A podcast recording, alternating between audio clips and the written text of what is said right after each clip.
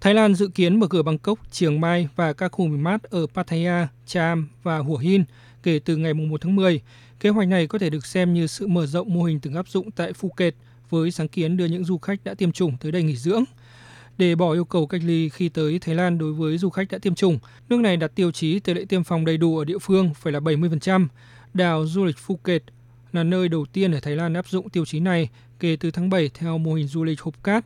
Hòn đảo du lịch Phuket đã đón hơn 29.000 du khách quốc tế được tiêm phòng đầy đủ, tạo doanh thu gần 50 triệu đô la. Chương trình này cũng lan rộng ra các đảo và bãi biển lân cận. Chính phủ Malaysia cũng đang theo đuổi kế hoạch hồi sinh ngành du lịch tương tự như chương trình hộp cát Phuket của Thái Lan. Nhà chức trách thông báo kể từ ngày hôm nay, các khách sạn và công viên giải trí theo chủ đề tại Langkawi được phép mở cửa trở lại. Các hoạt động trên bãi biển cũng sẽ được khôi phục như trước kia. Esterly, một chủ nhà hàng tại Langkawi cho biết.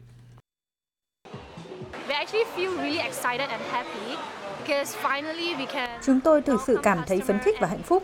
vì cuối cùng chúng tôi cũng có thể chào đón khách hàng và đây thực sự là nguồn thu nhập chính của chúng tôi để thực sự tồn tại và duy trì nơi này. Bởi vì chúng tôi có nhân viên, chúng tôi phải chịu nhiều chi phí nên chúng tôi cần khách hàng để nuôi sống mình.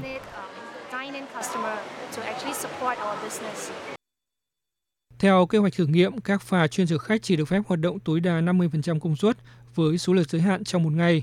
Các hội nghị, hội thảo và triển lãm tạm thời vẫn bị cấm. Giới chức Malaysia cũng xây dựng các quy định cụ thể đối với những du khách được phép đến Langkawi.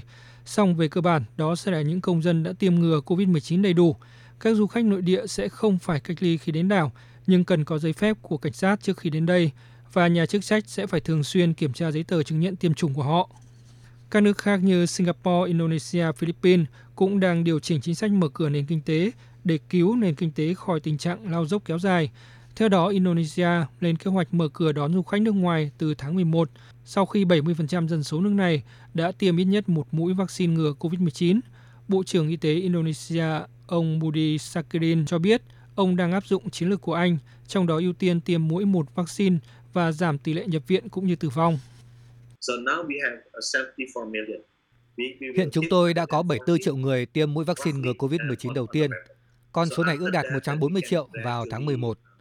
Sau đó, chúng tôi có thể dần dần mở và hy vọng chúng tôi có thể tiêm chủng đủ hai liều cho 70% dân số vào giữa tháng 2 hoặc tháng 3 năm tới, thì chúng tôi sẽ mở cửa nền kinh tế hơn nữa.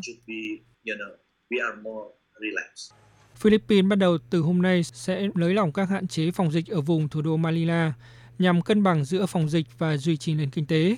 Các cửa hàng, nhà hàng hay nhà thờ sẽ mở lại với công suất thấp. Nếu mô hình thí điểm này thành công, chính quyền sẽ áp dụng rộng rãi trên toàn quốc.